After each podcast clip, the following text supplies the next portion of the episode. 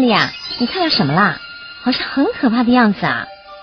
嗯，电视上正在演医生帮人家开刀了，都看到身体里面了，好恐怖啊！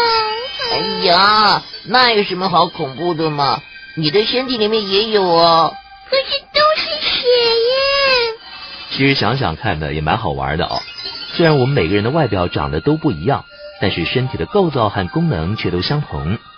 像我们都是由十二大系统组成的，这些系统的相互作用形成了人类协调和活动的智慧总体。而研究人体构造的学问就是解剖学。从外表来看，人和人之间构造上的唯一区别就是男女之间的区别了。有哪些系统啊？嗯，有肌肉系统、神经系统、循环系统、消化系统、表皮系统、呼吸系统、泌系统、内分泌系统、淋巴系统和生殖系统。每个系统啊，都对人体正常的功能运转具有一定的作用哦。而人体里的各个系统又受到神经和内分泌系统的支配。当我们的内部系统自行运作的时候，我们就能够运动、说话和观察世界喽。可是除了那些系统之外，我还有头、脖子、身体、手和脚哦。哎，说的一点都没错。我们的人体的确是分为头、颈、躯干，包括胸、腹和骨盆区以及四肢。数以万计的细胞组成了人体的各种组织，而这些细胞的种类都很类似。一个器官里有一种或者是多种的组织运转，比如说像我们的骨头和肺，而几个器官连在一起，就构成了具有一种或者是多种主要功能系统，而系统结合起来就是人体了。所以在介绍人体的时候，也包括骨头喽。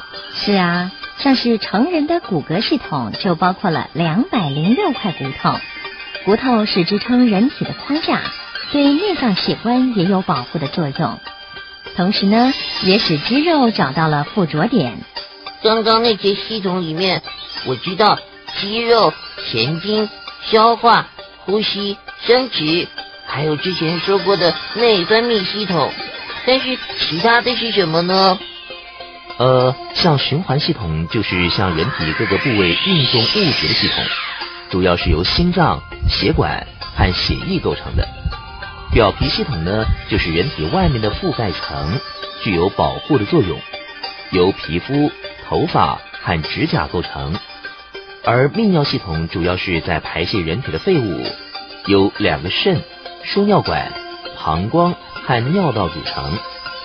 最后，淋巴系统就是在保护身体不生病，由淋巴管网组成。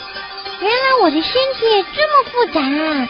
对呀，他们能互相合作，运作的这么好，真的是好神奇哦。所以喽，平常可要好好的爱护自己的身体哦。嗯。